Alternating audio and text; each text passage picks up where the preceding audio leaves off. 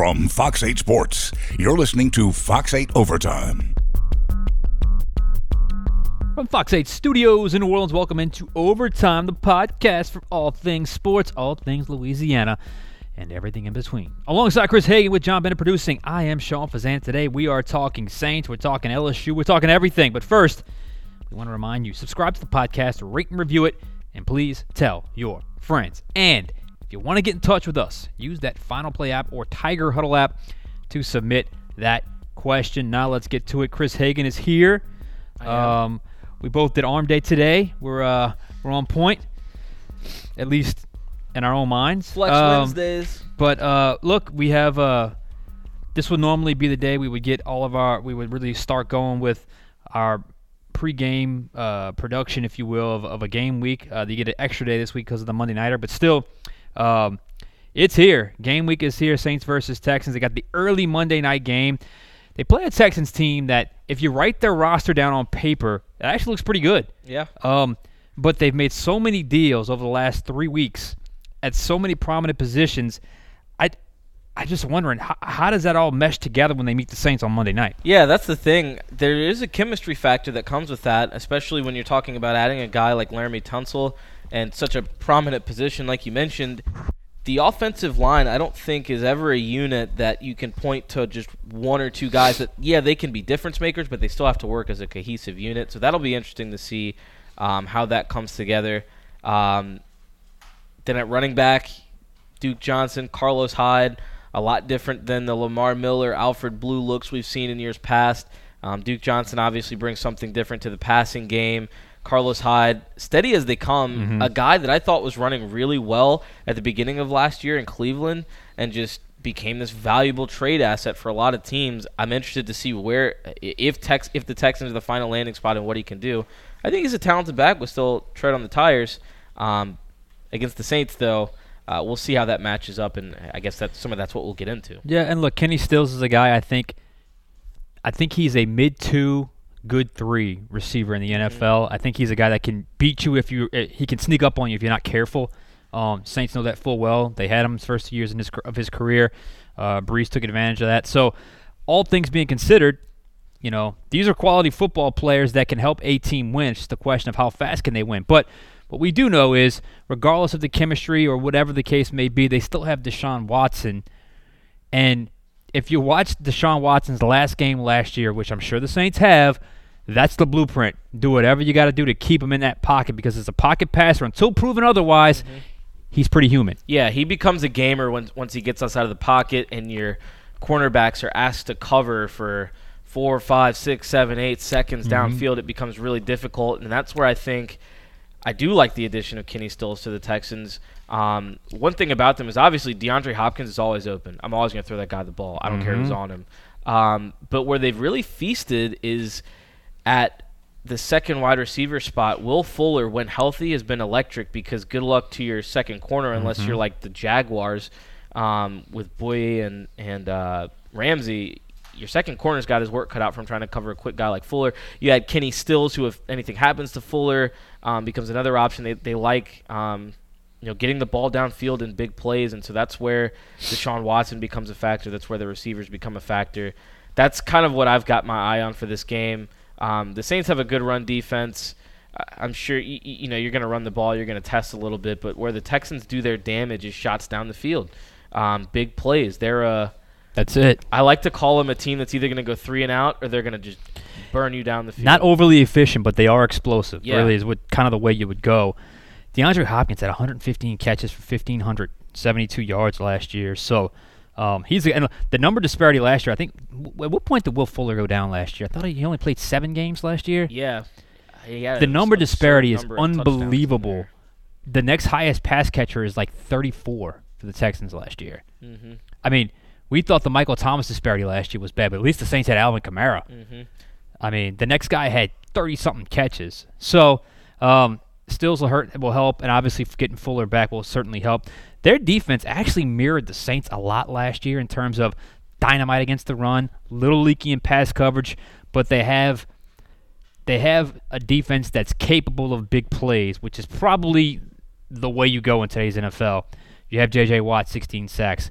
Um, looks like Kareem Jackson and Justin Reid led their team in interceptions. Um, McKinney, Cunningham, and led their team in tackles. So they're a team looked good against the run last year, but can be prone to some big plays in the passing game. Yeah, and like you mentioned, I, th- I do think that is a bit of a recipe in the NFL. The way that the rules favor offenses Mm-hmm. now, it's really hard to shut them down. You think you shut them down, all of a sudden there's a first down penalty given up. Uh, there were teams in the past that, and there maybe still be one or two, maybe the Jaguars on good days, some others that like can really shut you down, force you 3 and out. Um, but I think more feast on turnovers. I mean, given the Saint, look at the Saints. The Saints were, like you mentioned, terrific against the run, um, but they weren't necessarily um, awesome against the pass, especially to start the year. But where they became opportunistic was the turnovers. You look at the Vikings game, um, you look at the Eagles game in the playoffs, um, the way they started the Rams game with the Demario Davis interception in the playoffs, the way that they like really kind of slammed the door in that first half against the Rams. Uh, in their week was it nine meeting last year when Anzalone had the interception. They were so good at not only getting turnovers but creating points off of them. And I think the Texans are similar in that fashion. Plus 13 last year. You want the sack fumbles with J.J. Right. Watt. You wanted, you had Clowney. You wanted Clowney to get in there and cause havoc too. Um, so I think that's how they tend to operate. And, and, and look, takeaways, you you would take that over. If you were plus 13 in takeaways, but you're 22 in pass defense, I think Yeah. you're going to take that in today's NFL, that's- that's especially like- when you have Deshaun Watson as your quarterback. That's like the 2009 Saints defense Right. in a nutshell. Give me the takeaways. Give me the pick sixes. Give me all that. I, am not, as long as I'm not giving up points, um, it doesn't hurt me too bad. And when you look at the Saints and Texans, they're two teams that can score the football, so that can mask some things too.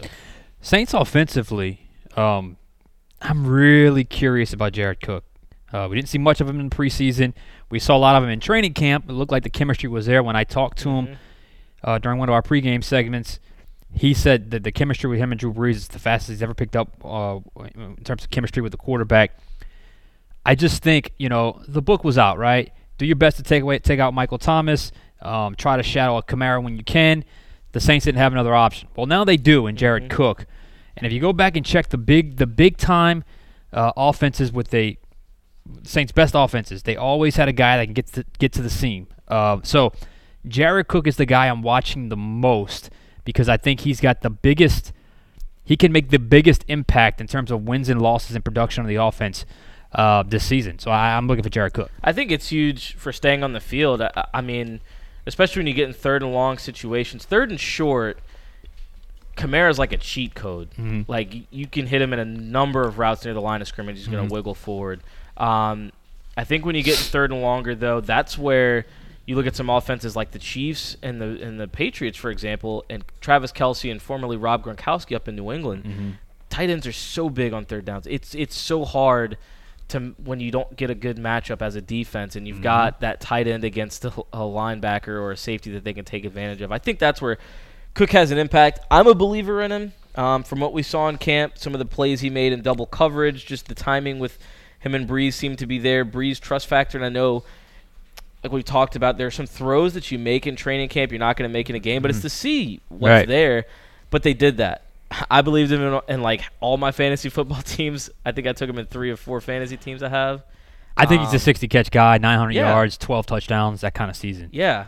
I'd It- be. I- am interested in that, that last number, twelve touchdowns. Yeah. The red zone targets is what's interesting. I and the best thing Cook can do is make contested catches because Brees is going to fit it in there, and Mm-hmm. it's not going to be an easy catch, but it's going to be in the perfect spot. Got to make those catches. Yeah. Um, you know, so many times Colston did that where it was just, wow, it's a perfect throw, but it still requires a perfect catch. So making contested catches like 13 does pretty Yeah. much every, maybe the better than anybody in the NFL making contested catches. I think Cook's got to be that guy at the tight end position. we saw that from Michael Thomas in the the preseason game Yeah. where he connected with Brees. Two of those catches on the drive, fitting him in in the coverage on the left side of the field, and the, the, the touchdown catch were both ridiculous catches that he put on the money. And Thomas didn't have a whole lot of room to operate, but he made the play. Um, and you know we love to compare it to Jimmy Graham, but that's what he did. I mean, if it was one on one, it was it was Jimmy Graham's Yeah. ball. It was a double me type of situation, and um, you know, you mentioned with Kamara and Thomas, there's only so many guys you can double. You can't double all of them. One of them's going to have a favorable matchup. Yeah. So I mean, that's why that extra pass catcher, in whatever form it came in, whether it was a receiver or a tight end, because I still think, look, there's gonna be some development from Tre'Quan Smith. I think he's gonna be a little bit better this year. You, you know, Ginn's gonna sneak up on you every now and then. Um, maybe one of these young kids, uh, the fourth and fifth receiver in Kirkwood and Carr, flashes at some point, but I still think it's gonna be Thomas, Cook, and Kamara. Now in the run game, you know, people ask about Latavius Murray. I don't really know what to say. Yeah. I don't know what to say. I don't know how he's going to look in this offense. Yeah, and I- I've looked at the numbers. I'm a numbers guy. I'm a fantasy football Mhm. guy, and it's it's it's really interesting because even so, you, you, if you chart Kamara and Ingram and their touches and carries, it was the start of 2017. Uh, Kamara's rookie year, it favored Ingram, but only slightly. It was probably about Mhm. 18 touches to 13 Ingram to Kamara. It evened, it evened, and then it flipped. Mhm. By the time you got to the playoffs, especially that Vikings game, it became obvious in that second half of the Vikings game and go to downs, Kamara's your guy. Obviously, Ingram suspended to start 2018. Kamara establishes himself as a guy who can take a little bit more punishment, can take a little, a few more carries, didn't sacrifice his health. But even once Ingram came back, Kamara was that guy. Um, it's hard, like you said, to nail down a role for Murray because you want to say he's the goal line or red zone guy, but Kamara is still so good in that department that it just depends. I think it depends a lot on game situation. Running down a clock, you see more Murray, you see a reliable guy, a guy who can pick up first downs. But I, I don't. I think it's it's really a game situation thing. That's an interesting dynamic if you're Payton. You know you have to pace Kamara. You cannot overload him with, with a crazy amount of snaps because he's best when he's all over the place, not necessarily a guy you just hand the ball to. But you want him on the field. I mean, Yeah. you got to have him on the field. Let's get a to a couple questions, and then we'll shift gears and talk some LSU. This is from Robert and Chalmette down in the parish. Based on what you guys have seen over four preseason games, what are some areas do you think the Saints need to improve in before the start of the regular season? Um, I think we've been all um, pretty much on board with their biggest weakness is reserve tackle. Um, the biggest unknown on the entire team, as far as players are going to play every single play, is the pass rush opposite Cam Jordan without Sheldon Rankins in, in the interior. If you don't, you just don't know. So those will be my two question marks heading into this game. Yeah, I would agree with you there. We were some of us harder than others.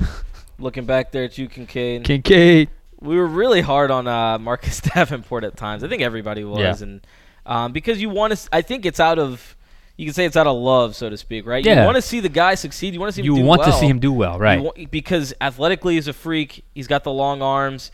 He's got the potential. I think he's got. Um, he's flashed, but you just want to see it there. So that would be my biggest question too. I'll also add. I want to see if Trey Hendrickson can bring over the camp hype to the regular season. I just want to see him in the rotation. Last year he was inactive most of the year. Mm-hmm. I think he's at least earned an active spot every week. And if he's not a starter, just an every just a a, a rotational guy and give you some quality snaps. That's what I want to see out of him because I think his ceiling is a little different than Davenport's, but I also think he surpassed our expectations a little bit, at least in the preseason. So I think he could be a player. Um, secondary wise as well, I think there's they can be exposed to the big play at times, but as long as you're opportunistic, much like the Texans, I think uh, you can somewhat survive. Let's move on to Ken Ordez from Madisonville, Louisiana, over on the North Shore. If another team claims the Saints practice squad player to activate their 53 roster, can the Saints activate that player to their 53 too, releasing another Saints player in order to prevent losing that player, or is it too late? Here's what happens a team puts in a claim on a practice squad player. Generally speaking, uh, the Saints are notified or, or, or know it's coming. They can sign, they can choose to sign that player and cut a player off their active roster if they like that guy too much, or they could just let him walk. So yes, this scenario is possible, and I want to say, was it Ryan Griffin years ago where that, almost happened?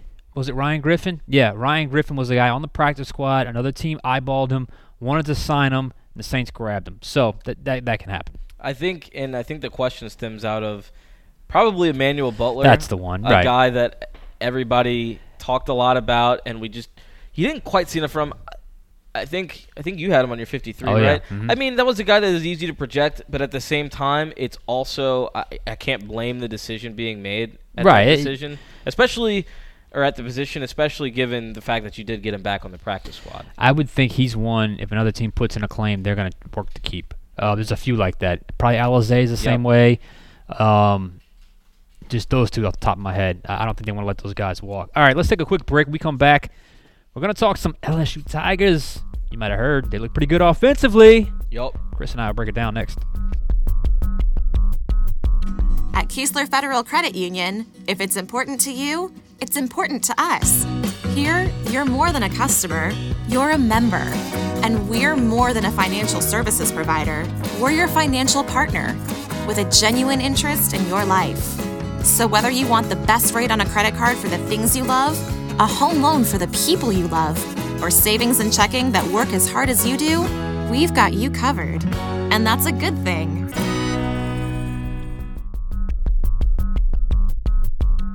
From Fox 8 Sports, you're listening to Fox 8 Overtime.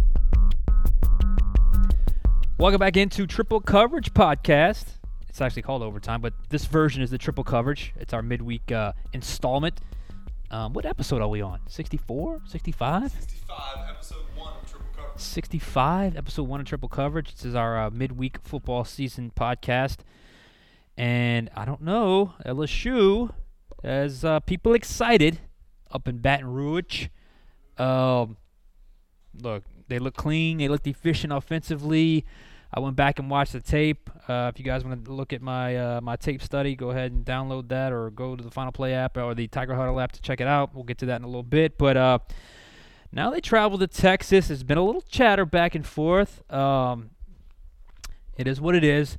But uh, you always kind of had this game uh, as the quote unquote official start of the season because uh, you, you knew what was going to happen with Georgia Southern. But still, LSU Texas is going to be real in Austin this weekend. It's not just LSU Texas. It is SEC versus Big 12. Mm-hmm. Um, and it's a matchup that, you know, th- there's levels to it in terms of players, obviously. This is, is going to have an impact on recruiting with as much as LSU likes going to Texas.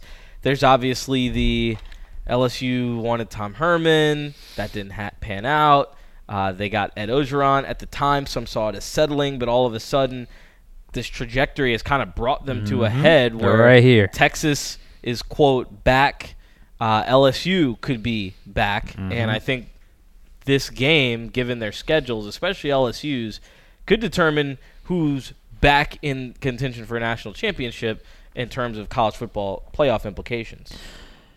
I think whoever loses this game can can rebound, but you don't want to lose this game. You just don't want to lose this game. It's just such a high profile game. You know, there's been a lot of talk. You played so well against Georgia Southern. I, I I'm guessing the Texas folk are saying they the, uh, Texas played well against La Tech. Um, you just don't want to lose this game. It's it, it would just kill momentum after a, a, a near flawless game against Georgia Southern. We've seen, and it's Georgia Southern, but we've seen some clunky performances against that caliber of opponent before, and they came out and really ended that game by the second quarter. Um, so I'll say this though: the offense looked phenomenal. Um, no huddle, shotgun formation, a lot of eleven personnel.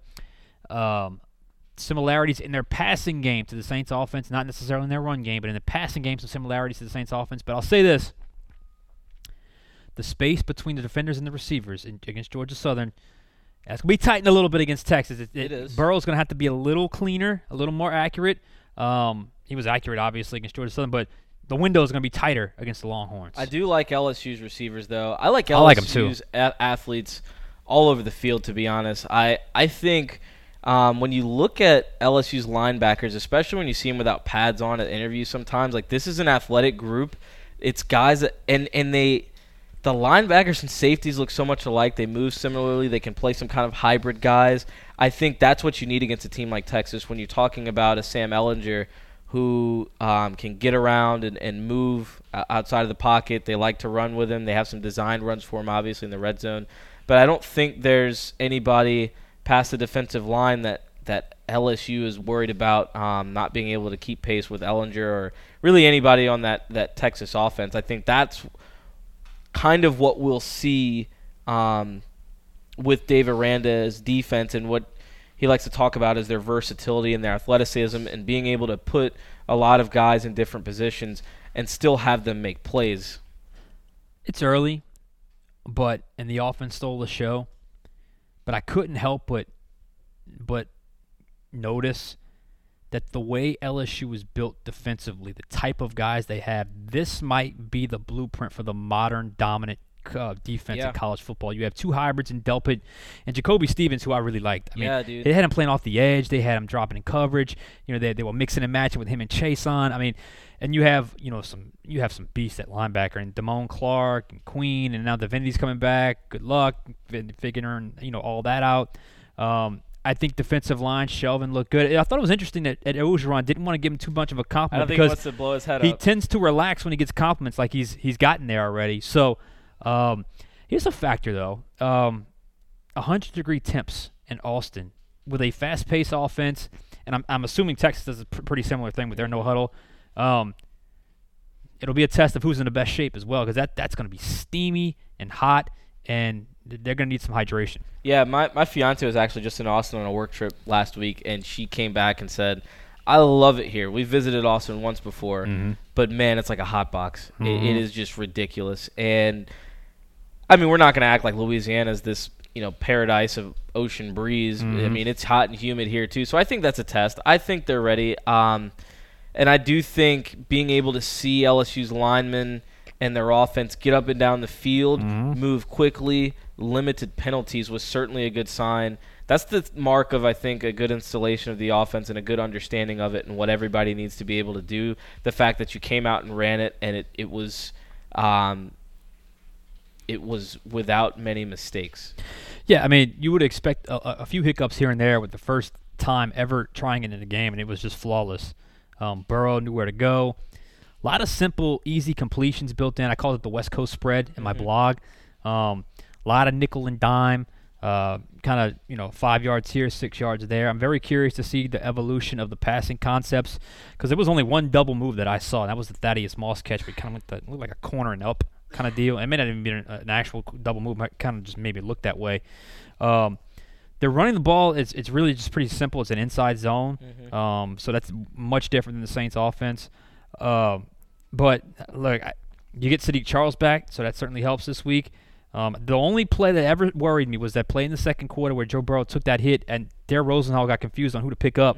Like hit him right in the throwing shoulder. You just you can't have that because Burrow looks like a guy that's so comfortable in this offense and what, he's being asked to do, and it, and it, showed on the field. Yeah, one of the things he mentioned at interviews was um, the fact that Joe Brady and Steve Ensminger take into account a lot of his suggestions, what he's comfortable with, what he would like to try and see within the offense.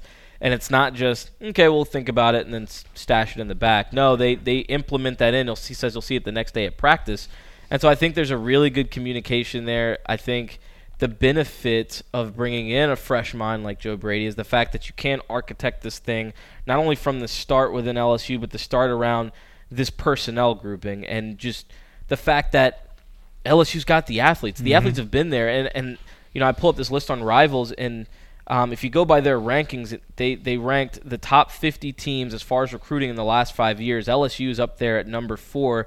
Texas down there in a tie for 16th. Um, that's an indication of, I think, kind of where the programs are. I think Texas is, has come a long way, especially from you know where their bottom was. But I do think LSU has more athletes on the field, and um, part of it is because of the job LSU's done going into Texas in recruiting, and the fact that Texas has to compete with schools like Texas A&M.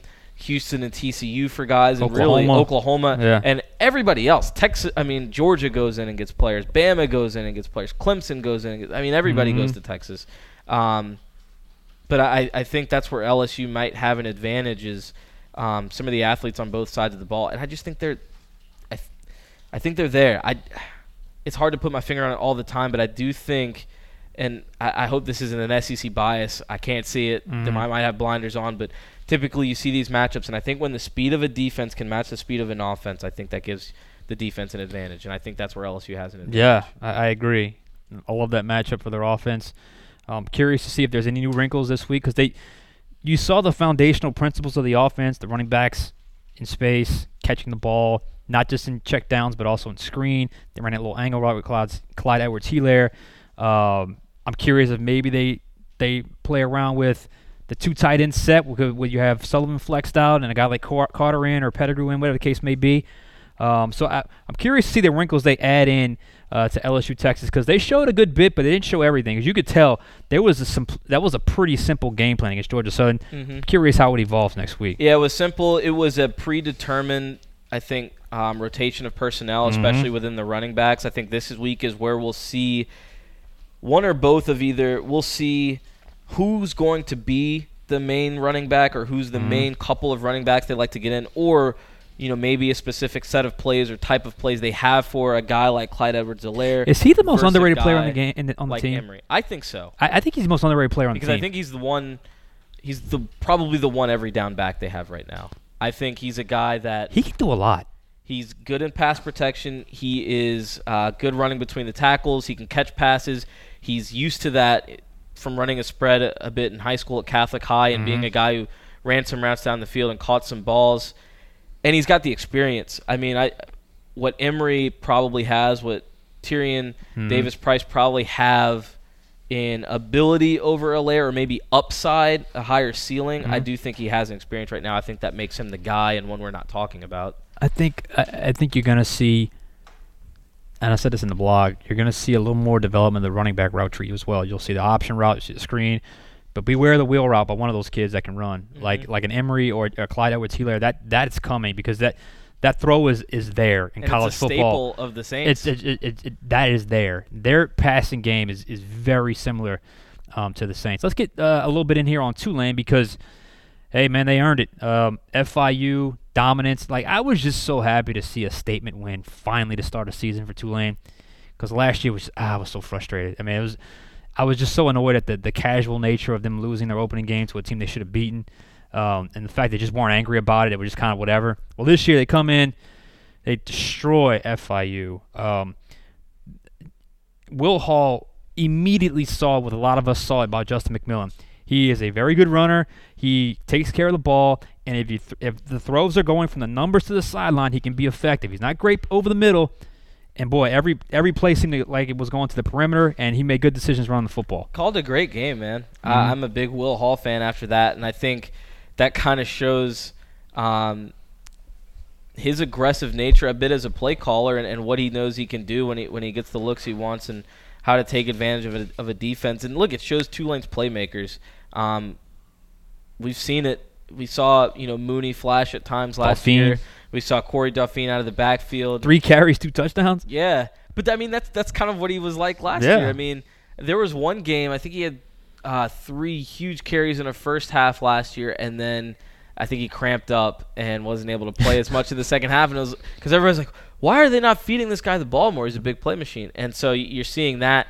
And then obviously, uh, if Clyde Edwards-Helaire is the most underrated guy on LSU's offense, I think Darius Bradwell might be one of them within Mhm. Tulane's as a guy um, that's played a lot of positions now and is becoming a really um, quality running back. We said this on overtime last night. They're not going to beat Auburn, we don't think. But you but know, you said we don't think, and like but but you know they're there, coming down off of a high of a of a very emotional win from, with a true freshman quarterback. Tulane is better than uh, perhaps their reputation may uh, may allow you to believe if you're if you're Auburn. I mean, I'm sure they watched the tape and, and they're, and they're not going to take them lightly, but still, is there a chance they sneak up and make this a game? I think they can make it interesting because I don't think Auburn. I don't think Oregon's that good. I don't think Auburn's that good. That game obviously could have gone either way. Um, I picked Oregon in that game. I I would pick them again, but uh, yeah, it could be a it could be a close game. I think these games are typically decided though along the line of scrimmage. Yeah, and- and that's where- that's where SEC teams are going to beat anyone but the the lanes team. that McMillan had to run are just not going to be there against Yeah. Auburn. I mean, those those the lanes. are tackling is going to be a heck of better. a lot better. Um, but yeah, it, I would like to see it be interesting. I, but I think it's a good test of execution. If you go out and you execute well and you get beat, well, you got beat. Right. Um, I, don't want to see the turnovers, penalties. It's going to be a big uh, atmosphere in Jordan-Hare Stadium. That's what you look for in Tulane. If you go in there and you handle that like you're supposed to be there, regardless of the outcome. I'm not saying moral victory in a Right. close game or anything. Like go to win, um, but it will tell me a lot as in terms of how this team is built to compete within the AAC when they've got to go against some of those bigger teams. like the Houston's or Memphis and all those teams. Yep, when they play, whether it's on the road or at home, like that will tell me a bit about how Tulane can handle the big game because the way they played, um, look, the talk about winning an AAC title, it can all be there for Tulane, but you got to execute and you got to play well in must-win situations and avoid slipping on the the banana peels. Uh, they're back. That's that's, that's become the thing. I had to bring it back. uh, but look, yeah, I, I just look for Tulane to execute, and, and and that's really what you can ask for against in a game like this against Auburn. Yeah, so play clean and just make good decisions. Just see where you stack up at the end. Before we go, too, before I wanted to, or before we get out of this segment, I should say, uh, the DBU. Oh, This is this is interesting, man. And look, where did that come from from Texas? I don't know. Like I, I'm looking it up, and I'm like, dude, they got Earl Thomas, Adrian Phillips, who just had a Pro Bowl season with the Chargers, and Kenny Vaccaro. Who else are you claiming? I can recall like Quentin Jammer back in the day. I mean, that's Right. like 02, right? I mean, But I'm I'm looking. he was an Oklahoma guy, that, that safety. The the receiver was was from Texas, Roy Williams. I'm looking at DBU as like Steady, currently in the game right, Right. now. Like I don't want to hear about your 1950s defensive back. Right. I don't care. Um, I'm not. That's not who they're rep. These guys are repping on their shirts. So I'm looking at. I just went down a list, and I encourage anybody hit me up. C Hagan, Fox8Live.com. Chris Hagan TV. If you can name some guys I'm forgetting, and I'm just gonna name off a couple schools. Um, and you can determine your own DBU. I'm just here to say it's probably not Texas. It may not even be Florida. The common denominator with all of this is that when teams bring up a DBU argument, what school is it against? It's always LSU. Yeah, who look big uh, The list goes on, man. I mean, even the the, the, the quote unquote second tier guys are, are, are making it in the NFL. look, Patrick Peterson, Trey White, Eric Reid even, Donte Jackson, Greedy Williams, he's a rookie. Tyrann Mathieu, Jamal Adams, Jalen Mills. Um, am I forgetting anybody? Jalen Collins. Jalen Jalen Collins. Collins, who is he even in the league? No, but he had a good run. he, he had, had a good run. He was- Still, that's at least eight names. That's, That's- more than Texas. Right. Texas, you're looking at like the three I mentioned: Thomas, Phillips, Vaccaro. Florida, Keanu Neal, um, Janoris Jenkins, transferred to North Alabama, had some really good years at Florida. Joe Haden, doing good things in Pittsburgh. Vernon Hargreaves, Quinton Dunbar. I'm being CJGJ. CJGJ. Yeah, if we're giving rookies Yeah. credit. I, I Florida, you've got. I would I would about. take Florida next, or maybe even like an Ohio State. You know what I'm saying? the- and that's the next one. Ohio State, Denzel Ward, Bradley Roby. Um, guys young in their career like Malik Hooker or Gareon Conley, Malcolm Jenkins, Vonn Bell, Marshon Lattimore, Eli Apple. Like that's a legitimate like case to the that's claim. the that, that's the team. yeah. It's not.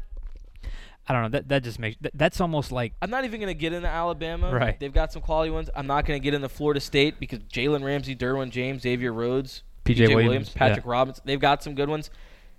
I got some schools, and real quick, dude, Colorado, South Carolina, and Washington might be able to claim this over Texas. You got Washington with Desmond Trufant, Kevin King, Marcus Peters. South Carolina, Stephon Gilmore, Johnathan Joseph. Colorado with Jimmy Smith and someone else I saw I'm forgetting.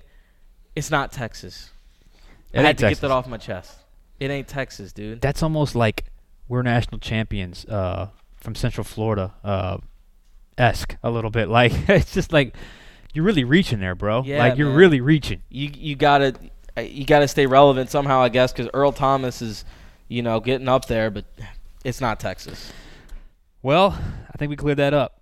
Let's take a break. We'll talk some prep next uh, on the uh, Fox 8 Overtime Podcast. Triple coverage next.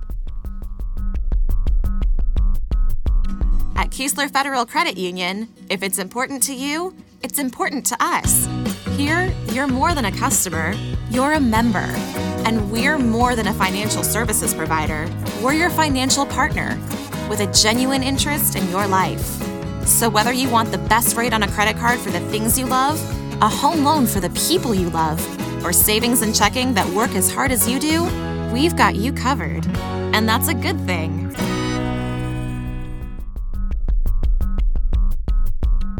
From Fox 8 Sports, you're listening to Fox 8 Overtime. We are back when we welcomed in our sports producer. You know him as John Bennett because that's his name. John Crandall Bennett, is that correct? Yes, thank That's you. the middle name? Oh, they exposed him. I've been outed. He's been outed. All right, we're gonna talk some prep because it's a little later this year, but the, the prep season is starting this week. And Friday, Fox 8 football, the season debut. Chris Hagan, myself, John Bennett on the ones and twos behind the camera. Uh, Garland Gillen at the game of the week. Edwin Good, our photographer. I can hear that Bottom line now. is Dun, we're getting dun, rolling. Dun, dun, dun. Friday nights, Fox 8 football Friday. It's become uh, it's become one of our uh, Season number most, six. Most viewed shows. So we appreciate that from all of you out there. All right, let's go through some games real quick, Yeah. give our takes, and uh, then we got out. Then we'll get out of here. I'm gonna run it down. I want to hear uh, just a, a few of the things that y'all are excited about for these teams, really for the whole season, because we've got some good teams this year, and uh, it starts with a bang on Thursday. John Curtis versus Edna Karr. Dude, it's awesome. That's that is the battle of champions and teams that have just been absolutely dominant. And I know both of them love starting the season against each other because it's a perfect test. Looking forward to it. I think so too. Uh, Karr is dominant. Curtis is dominant. Both of those schools should win their respective districts. Um, that should be a good one at Behrman Stadium. I I'm gonna bet stands are packed for that one. All right, and then we also on Thursday night have Easton versus De La Salle. And when you look at these teams, they're obviously teams that are loaded with talent. Uh, De La Salle has become, I guess, running back U of New Orleans. It seems like no matter what, they are turning out someone who can absolutely chew up uh, yards on the ground. Kudos to their offensive line as well. Um, we'll see what Easton can do. They lost their starting quarterback, uh, but that's still a team that's loaded themselves when you're talking about Ashaad Clayton and um, Van Pran. Van Pran along the along the line. Yeah, and um, I, De La Salle has brought themselves back to a consistent program again. Obviously under Ryan Manale, they've had their run uh, and they've stayed consistent. They haven't fallen off at all. So um, that, that should be a good game. Two teams that are, uh, uh, you know, two two mainstays uh, in the New Orleans area. On to Friday, the game of the week, our game of the week here on Fox 8 is St. James and West St. John, and as Garland Gillen will tell you, that is called the Railroad Classic. Yeah, a battle of uh, Robert Valdez schools. He's now the coach, head coach at St. James, but he's had some good quarterbacks really everywhere he's gone from West St. John and um, Austin Howard down there to Levi Lewis at Scotlandville. Now the quarterback at UL Lafayette. Now he's trying to build another great quarterback. He had. Uh, Oh, I was for forgetting my. I'm forgetting him in my head. Lowell Narcisse at St. James for a while, uh, but now he's trying to build up another quarterback there. So that'll be an interesting game. And then uh, Lusher at Newman, talk about quarterback play there. Well, look, we've we've hyped it up as much as we can. We've prepped it as much as we can. It's finally time for the high school debut of Arch Manning, nephew of Peyton and Eli Manning, son of Cooper Manning. The video I've seen, and look, I try to keep it all in perspective. He's 13 or 14 years old, but, whew, man, he has got some skill, and I just I'm I'm very excited about this new era of football in, in New Orleans because now, look, it's going to be from the first day time he steps on the field, it's going to be college recruiters everywhere. Arch Manning is the is I'm going to just say it. He's going to be the next big thing to come out of New Orleans in what 2023 maybe 2024 something like that. So uh, excited to see the uh, Arch Manning era kick off. Yeah, man. Quick release, throws well on the run. Got some really good targets around him. Jermone Sutherland Mhm. at wide receiver um, seems to always be open, so should be a lot of highlights. It's always a lot of highlights with Newman, um, but should be really fun to watch over the next couple of years. And then interdistrict play, you've got St. Thomas More uh, coming here to New Orleans to take on Holy Cross. Very underrated Holy Cross team. Uh, John Wooten, their quarterback, got some studs. Uh, getting recruited, Tyler Grubbs, Josh Remitich. Uh, the wide receiver, his name escapes me, but um, he's- Underwood. uh, is that right? Uh, he's getting recruited as well. Kirkwood. So, um, Holy Cross is a team to watch in the Catholic League. I think they're going to be better than people realize. And then uh, another out of district team coming to New Orleans, U High, visiting Memtsas Stadium, John Ehret. That's right. Uh, Andy Martin filling in for, or excuse me, not filling in, taking over for Chad Mahaffey, um, who moves on to Walker. So U High, obviously a team that has shelled out more than their share of recruits to LSU, Alabama, um, all kinds of SEC teams, and they're going up, you know, against uh, another team, an Ehret that has sent linebackers to LSU and um, had a lot of athletes there. So it's an interesting matchup. It, it's why I, I love these first couple of weeks before district play because you're not going to see any of these teams face off in the playoffs, but it's kind of a battle of bragging rights and just putting athletes on the field to do battle. It's fun to watch. Yeah, and UI might finally be sending some guys to LSU on the recruiting front this year. Um, over at Tad Gormley, brother Martin playing host to Byrd. Should be a good game. Um, Brother Martin has uh, the young kid. He was a freshman last year, Memahat. He's going to start at quarterback. Um, they've got some skill. Uh, they always do. Uh, Coach Bonis loves running that RPO system. Uh, Byrd has always been a team that you had to respect. Uh, a very good out of district, uh, really out of out of city, out of metro area Yeah. uh, matchup there between Byrd and Brother Martin. And I'll tell you a team that we're going to be keeping an eye on all year on the recruiting front. Ponchatoula, they're playing at Live Oak, but really it's all, and you, you can't miss them, all eyes on TJ Finley at six foot seven. Yeah, man, that's that's a dude that is really uh, got a lot to show this year. Um, you want to see, I hate to say, it, you want to see the rest of the team get up to that level. I, I'd like to see that as far as leadership out of Finley and Yeah. kind of bringing his team to that next level um, and showing that he's a team guy that can, you know, maybe take a team that might be around 500, but really make them a, a, somewhat of a playoff team. Um, obviously, he's got a, a ton of ability. We've seen it with his legs and his arm a little bit, so he'll be a fun, fun guy to watch. Yeah, and he'll be uh, looking for another main target. His main guy last year, Tyjae Spears, is now playing for the Green Wave of Got his Tulane. brother. Got his brother this year. There you go. Um, down in Houma, Terrebonne with their stud athlete, Ja'Khi Douglas, playing host to Jesuit. Ja'Khi Douglas, Florida State. Am I correct? Yes. Florida State commit. Uh, and don't forget about Mason Smith. He's going to be a junior. Um, will probably be a five star before it's all said and done. The Jesuit High uh, Blue Jays, they have uh, a defensive lineman by the name of Sonny Hazard. That's a ULL commit. So that should be a good matchup. Those two teams don't obviously play a lot of each other, but uh, should be a good matchup. And then we're hoping to have highlights on Friday from uh, our affiliate in Charlotte because Charlotte Catholic is playing host to the Rummel Raiders. Rummel's got athletes, man. Yeah. And they got a new quarterback in Wickersham who's got LSU ties, the son of former LSU quarterback Jeff Wickersham. They got He Coy is Moore. big. He's a big kid. Yeah. Um, they got Coy Moore. Uh, was there- Cormore, and then you got um, was s- Kaufman yeah. and Cage at safety. I got a chance. Uh, I made it out to a high school football game. What they call on themselves? Friday. The Bash Brothers? Uh, Smash Brothers. Smash Brothers? Yeah. Yeah, Garland will man. also tell you all about that one. Yeah, that's legit, man, and that, that should be fun. I, And their D line was good. Uh, I got a chance to see their jamboree on Friday at St. Paul's, and uh, they were just getting into the backfield every single play. It's a new era, right, for Rummel football. Jay Roth is no longer the head coach. you got Nick the Monica taking over. Coach we had him on a podcast earlier this summer. Good. Yeah.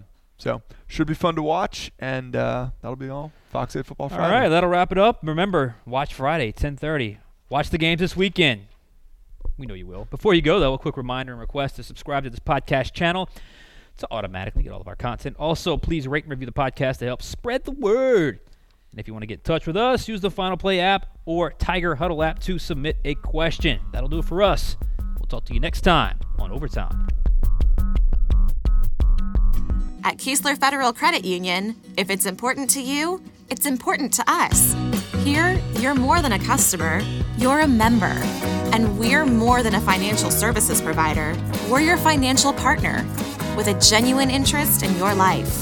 So, whether you want the best rate on a credit card for the things you love, a home loan for the people you love, or savings and checking that work as hard as you do, we've got you covered. And that's a good thing. From Fox 8 Sports, this has been Fox 8 Overtime.